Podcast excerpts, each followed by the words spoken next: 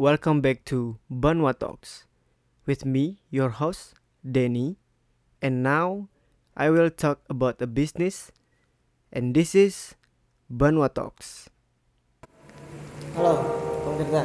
Ya, Eh, saya dari Bank Banua. Uh, Portik Coffee. Boleh diceritakan sejarahnya sedikit, Bang? sejarah Dari mana? Sebelumnya namanya warung kopi. Iya. Nah, kemudian eh, orang sih lebih mengenalnya warkop ya. Sampai sekarang pun masih ada yang manggil kita warkop. Kemudian di tahun 2015 nama warung kita ganti, kita jadikan eh, W-nya aja yang kita ambil. Jadi W kopi.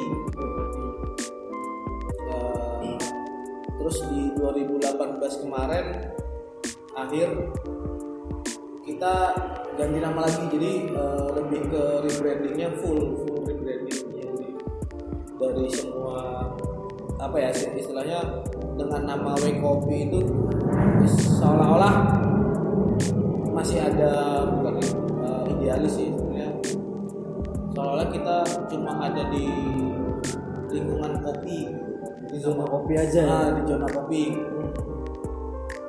kita di 2019 pengen ngambil pasar yang lain. Akhirnya kita ganti eh, namanya jadi tetap dengan W. Jadi kita ganti nama dengan supportive nah jadi eh, tujuannya sih kita pengen melebarkan apa ya meluaskan pasar aja. Jadi kita nggak nggak nggak terhubung dengan nama kopi.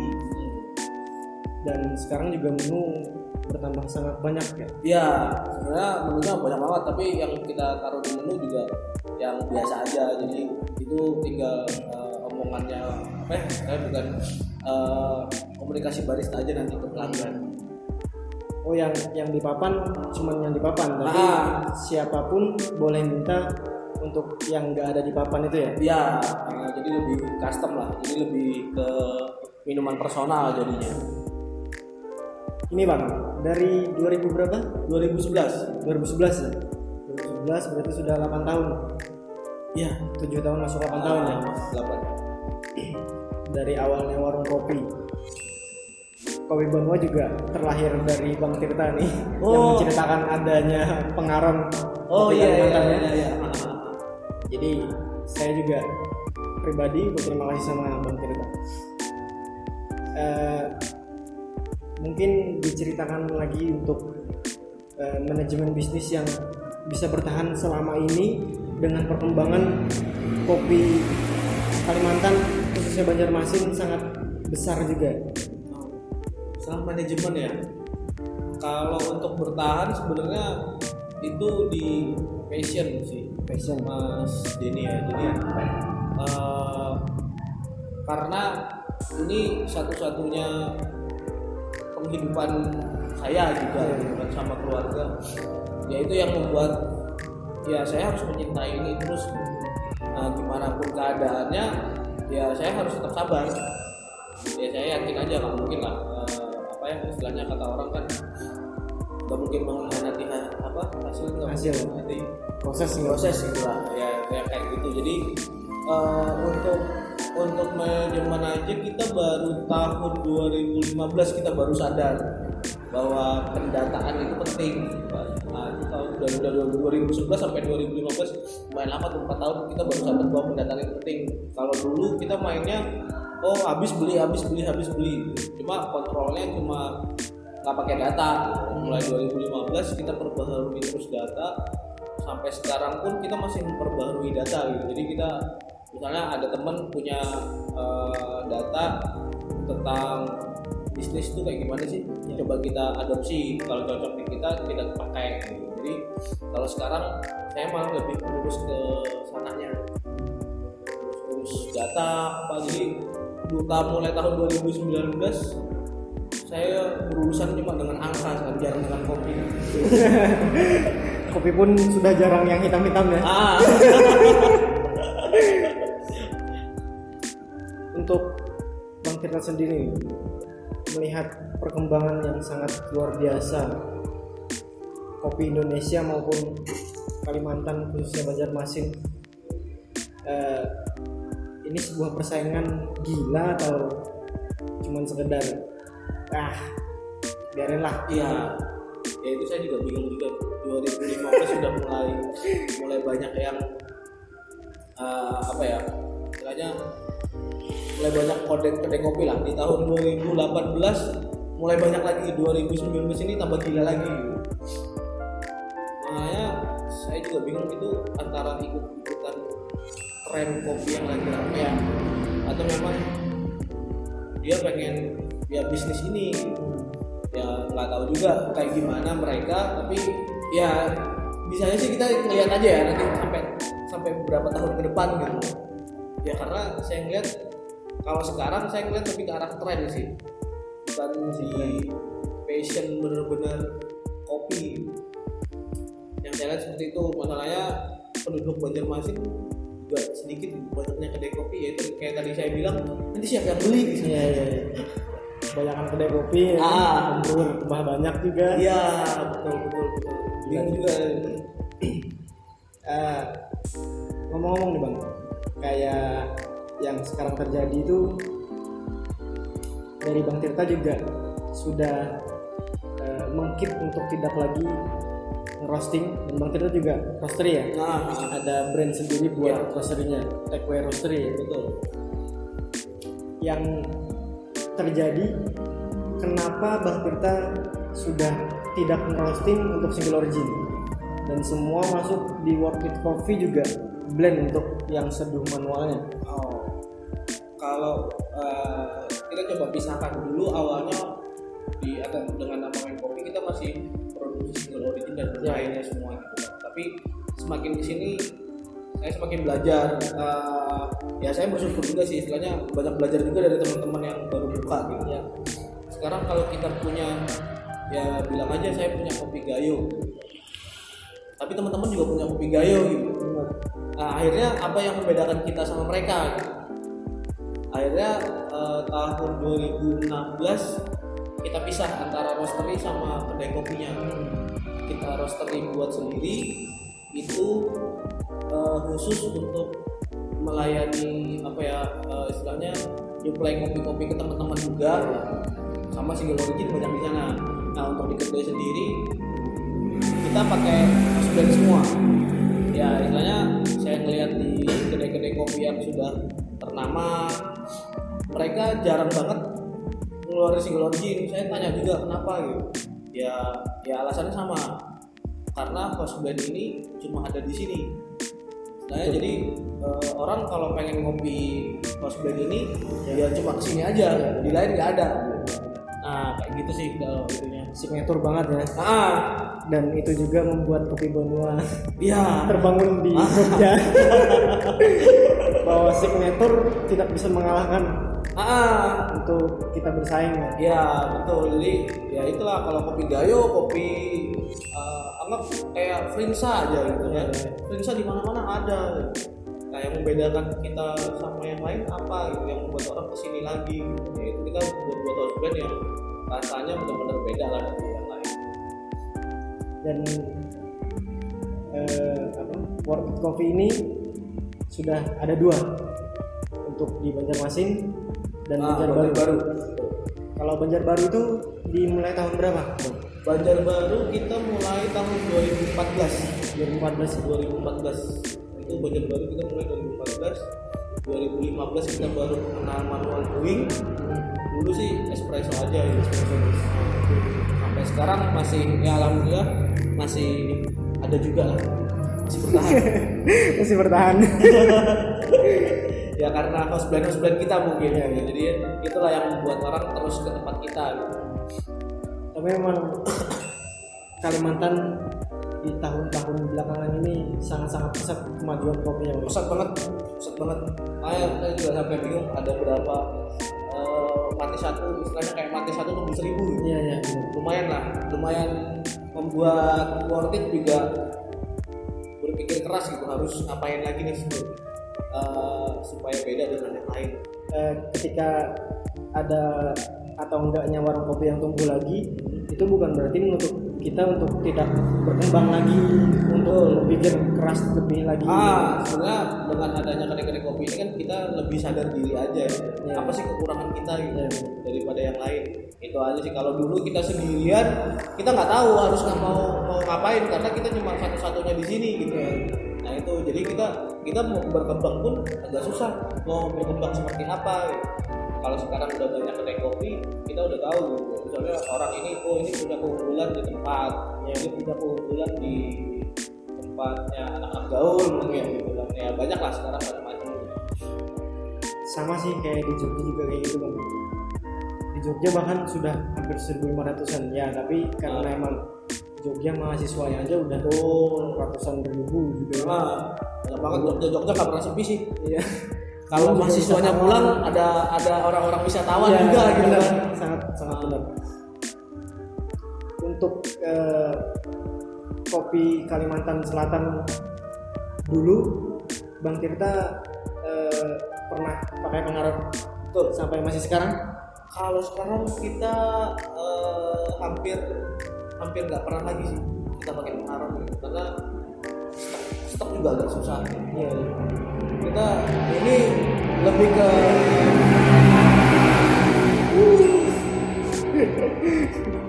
kenapa? Jadi lebih ke apa namanya? Ada barista kita juga gitu. Dia punya lahan di Matraman sama Bigi nah itu kopi-kopi yang itu yang kita apa istilahnya kita gunakan saat ini. Si Reza ya? Ya saya Jakarta kemarin juga sempat ke sana ke sana ya? Iya. Nah, itu itu itu yang mau kita gunakan ke depannya gitu. Karena pengaruh agak susah. Susah juga nemuin orang-orangnya gitu. Edukasinya juga agak susah jadinya. Jadi kita pengen Karena si Reza juga masih muda banget. Benar benar. Sangat bergairah lah ya buat ah, bisa menjadi petani. petani dan prosesor yang baik ya, dan benar kira-kira nih bang.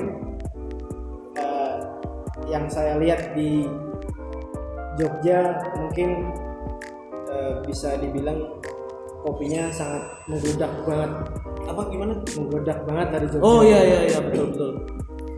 Dan kopi Merapi juga Suroloyo juga saya- apa itu? Arabica robusta ya? Arabica, Arabica. Arabica. juga ada. Jadi eh, menurut Bang Tirta si Mataraman dan Biji itu bakalan jadi kopi yang bisa bersaing juga nggak untuk nasional lah dulu. seharusnya bisa.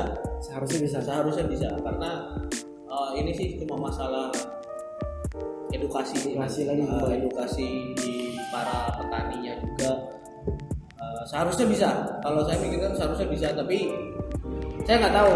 Prediksi saya sih masih lima tahun lagi kayaknya kalau itu bisa cepat lima tahun lagi.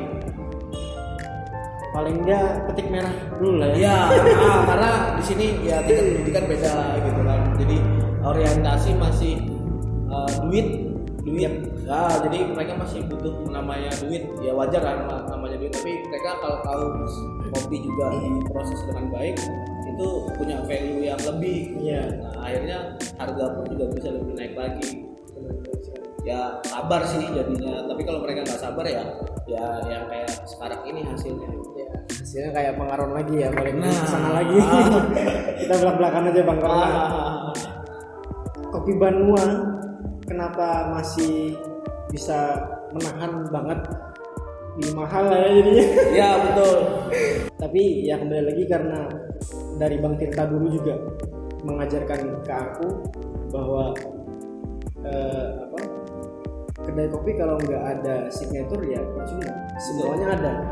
Mau cari cappuccino ada. Ada. Kafe latte? Kopi latte ada. Kopi susu ada. Single origin tambahnya. Nah, orang ya tetap peta- setiap petani juga bakalan menjual kopi yang ada di dia Betul. juga gitu. makanya aku sampai sekarang masih menggunakan pengaruh. Nah, walaupun ya sedikit berat ya untuk penjualan dan lainnya gitu ah, ah. stoknya yang agak susah soalnya iya makanya aku juga berharap banget sama Mas Reza itu bisa eh, membangun kopi Betul. Kalimantan lah karena di Jogja ya mungkin salah satunya kopi Banua yang yang bisa- pakai ya ya, ya yang bisa menyuarakan kopi itu di Kalimantan juga ada Ah, betul. banyak banget teman-teman kedai kopi yang eh, menanyakan kayak gimana sih kopi Kalimantan? Emangnya ada. Ah. karena, karena terkenalnya gambus betul betul. Kita juga pernah dulu kayak gitu. Emang di Kalimantan ada kopi? Ya akhirnya waktu yang ya awalnya memang pengaruh kan yang kita Iya. keluarkan. Gitu ya kita mau buktikan aja. Kita juga punya kopi. Tapi ya ya harap maklum gitu kan dengan apa yang ada gitu. Dengan berapa tahun tadi? 8 tahun. Berjalannya bisnis kopi dari Bang Tirta ini 8 tahun. Eh, mungkin bisa diceritakan sedikit pahit dan manisnya perjalanan dari awal sampai sekarang gimana masih banyak pahitnya kalau saya untuk bilang pelajaran aja sih. Kalau saya bilang sampai sekarang pun masih banyak pahitnya. Saya manisnya itu sedikit ya kayak kayak kopi hitam lah cepat cepat puas lah ya Nah, jadi masih kita masih kayak kopi juga kita masih ngulik gimana sih supaya bisa dapat manis gitu. Iya. Ini saya bilang ini masih ma- pahit itu masih ada gitu. Jadi lebih banyak pahitnya kalau saya bilang daripada manisnya gitu. Makanya kita juga masih ngulik kayak pendataan. Terus eh, kan saya sekarang lebih mikirkan ke strategi bisnisnya seperti apa. Data-data eh, semuanya ter- ya semuanya terdata lah gitu. Jadi ada yang misalnya walaupun ada miss tapi minimal banget lah. Ya yang saya pikirkan sih gimana ya? Masih ngulik sih mas. Jadi masih ngulik. Sampai sekarang pun kita masih ngulik gimana caranya dengan serbuan kedai-kedai kopi yang banyak ini kita masih ngulik gimana caranya kita bisa dapat manis karena apa ya sebenarnya ya kayak kata Bang Sam dari rumah Gimbo itu Maaf. ya kalau bisa dibilang kedai kopi yang lain itu bukan bukan pesaing tapi dibilang sama Bang Sam itu partner lah buat karena Jogja juga bukan salah satu eh, pembudaya minum kopi betul betul. jadi pemikirannya Bang Sam adalah ketika banyaknya pertumbuhan kedai kopi atau kopi shop di Yogyakarta itu berpikirnya untuk menjadikan yang lain itu sebagai partner untuk membangun budaya Budaya kopi itu jadi keseharian seperti makan gitu. Untuk di Banjarmasin, Kalimantan khususnya juga kedai kopi kedai kopi yang baru ataupun yang sudah lama juga itu berbaur berkelompok gak sih bang? Maksudnya ya sebagai partner tadi nggak sih gitu? ini nih kayaknya berat banget nih. berat banget itu. Eh, saya ngasih jawaban agak berat. Sampai sekarang ya? Ya. kalau sampai sekarang untuk berbaur sih kita berbaur aja. Tapi untuk eh, saya a- a- ada dengar juga kayak di Surabaya Jogja mereka punya suatu wadah gitu kan. Untuk para kedai kopi untuk para roastery gitu. Ya mereka eh, istilahnya punya punya tempat berkumpul selain ya kalau di kedai mereka ber, berival lah jadinya Iya, iya. tapi kalau di luar mereka tetap membicarakan gimana sih untuk eh, untuk kedai kopi kita semua ini eh, dan mengu- apa ya mengopikan Jogja gitu kan ya banyak acara-acara dibuat kan kayak Jogja kerjasama apa segala macam di sini saya belum ngerasain Belum ngerasain. Nah, jadi eh, sekarang aja agak susah kalau saya bilang kumpul sama teman-teman. Makanya kita banyak ngadain kegiatan, kita ajak, coba ajak, ya kayak eh, sekarang akhir-akhir ini kita pengen ngajak mereka untuk olahraga dulu gitu, biar nggak ngobrolin kopi dulu lah. Iya, benar. Karena yang buat yang bosan juga kan, apalagi kayak ya saya hampir hampir jalan 8 tahun kopi terus gitu selama 8 tahun gitu. ya agak bosan juga kenapa kita coba cara lain dong nggak usah kopi dulu gitu kan cara ngumpulinnya kita coba kayak gitu tapi masih belum belum dapat respon sih ya saya berharap bisa dapat respon nanti ke depannya gitu Amin. Hmm. Bukan sekedar Banjarmasin ya, ya. ya banyak masih banyak baru pernah ada event setelah kita ngumpul setelah event ya udah bubar Bubar. bubar Selesai. selesai jadi Cukup sampai di sini. cukup sampai di situ aja gitu belum ngerasain lagi ada ada apanya gitu. Benar sih. Eh, selama 8 tahun aku applause banget sih buat maksudnya ya bagaimana bisnis dimulai cara bertahannya yang sangat sulit betul karena kopi juga sangat menggeledak banget sekarang. Iya benar bertahan sangat-sangat ah. banget lah ya. Benar kata orang membangun membangun kedai kopi itu gampang. Ya tapi yang bertahannya yang susah.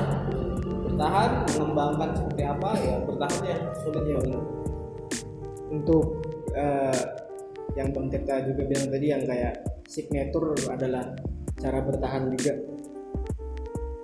untuk menggait lah istilahnya membangun pasar atau menarik pasar yang baik dan bagus dari World It Coffee itu kayak gimana? Saya sih lebih ke ya kalau dibilang tempat kita tempat juga ya biasa aja daripada yang lain. Saya lebih membangunnya ke ikatan emosional pelanggan. Eh, semua barista ya kita masih pakai untuk warung kopi lah. Yang namanya benar-benar warung kopi. Gimana sih warung kopi itu? Ya tempat ngumpul tempat eh, saling ngobrol gitu kan. Eh, tanpa harus pakai gadget dan segala macam. Nah kita lebih ke keuntungan seperti itu. Jadi eh, servis itu kita bisa bilang itu servis jadi kita servis yang paling utama gitu. Jadi kita saling ngobrol. Istilahnya enggak kan banyak saya lihat nih kedai kopi dan yang lain-lain cuma sekedar mas cappuccino satu dibuat udah selesai. Iya. Nah, saya bilang sama teman-teman itu itu bukan barista itu jualan pop ice. Gitu Iya iya iya. ya sama kan kayak jual pop ice mas Cabut lah ya, udah cabut gitu nah itu nggak ada interaksi. Nah uh, interaksi itu nggak ada akhirnya ikatan emosional ke pelanggan itu nggak ada. Nah jadi dengan kita punya ikatan emosional dengan pelanggan ya pelanggan pada saat dia dia nggak perlu rame-rame nggak ke Iya. dia sendirian pun dia merasa punya teman Benar. karena barista kita eh, ya aktif untuk komunikasi nggak ngobrol kadang-kadang ada yang curhat apa segala macam kita jadi pendengar pendengar mereka semua dengan masalah-masalah yang ada gitu. kadang kita juga tiap minggu juga ada sharing pelanggan apa aja nih kemarin ada pelanggan yang kayak gini gini gini gini gini gini ya kita juga belajar kehidupan juga dari mereka semua gitu Iya. ada pelanggan ternyata punya masalah ini masalah itu masalah itu eh, kayak gitulah. Itu yang buat kita eh, sampai sekarang masih apa ya istilahnya mereka masih tetap mengajak teman-teman mereka. Ada yang dari kuliah terus kemudian dia udah kerja gitu terus kawin ngajak anaknya lagi ke sini gitu. Nah yang kayak gitu gitulah Jadi World Coffee ini menjadi rumah kesekian buat Betul. mereka ya. Nah, kita pengennya memang tujuannya ya kalau bisa sih jadi rumah kedua lah gitu selain kantor dan rumah mereka gitu. Apa aja bakalan dilayanin lah ya. ah di sini. ya nggak Iya. juga siapa aja Ya. Tapi malah apa gitu. eh saya kita lebih apa ya lebih saya pernah apa kalau nggak salah kedai kopi apa yang katanya kan kopi ini konstruksi yang konstruksial ya. Hmm. kopi apa itu namanya? Lupa saya. Nah itu ada bilang kayak gitu ya itu memang ini tempat bersosialisasi gitu. Kita bisa datang ke sini. Kita eh, ada beberapa pelanggan yang memang ya mereka dapat klien di sini karena se- sering ngobrol gitu. Ya. terus partner bisnis di sini juga ketemu. Bahkan pasangan hidup mereka pun ada ketemu di sini juga gitu. Nah yang kayak gitu gitu jadi akhirnya itu kan sebuah memori kan buat mereka gitu. Yang buat mereka pasti balik lagi di sini. Dia nggak mungkin lupa sama tempat ini. Gitu. Ya. Membangun emosional itu sangat penting. Ya buat customer ya. Nah, betul. Dan aku pun juga ngerasain dari yang pertama ke warung kopi nggak kenal sama baristanya baru buka pintu sudah disapa. Nah, sampai sekarang kenal sama ownernya juga. Hmm, ya nggak hilang. Ya ah, selalu.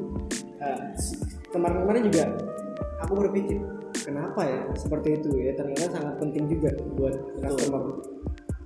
Bang Tirta eh, untuk kopi Banjarmasin untuk kopi Indonesia dan mungkin ada teman-teman lagi yang mau menambah kedai kopi lagi lah. Hmm, atau bisnis lainnya lah. Eh, saran pesan dari Bang Tirta pribadi ataupun warung kopinya.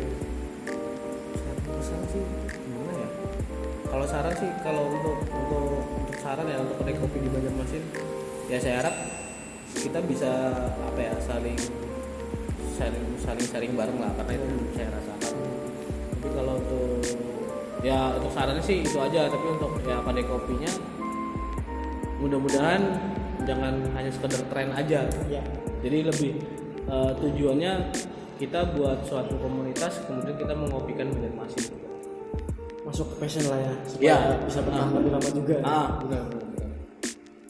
terima kasih bang Tirta. Sama-sama. Terima kasih pelajarannya. Untuk kita kita semua.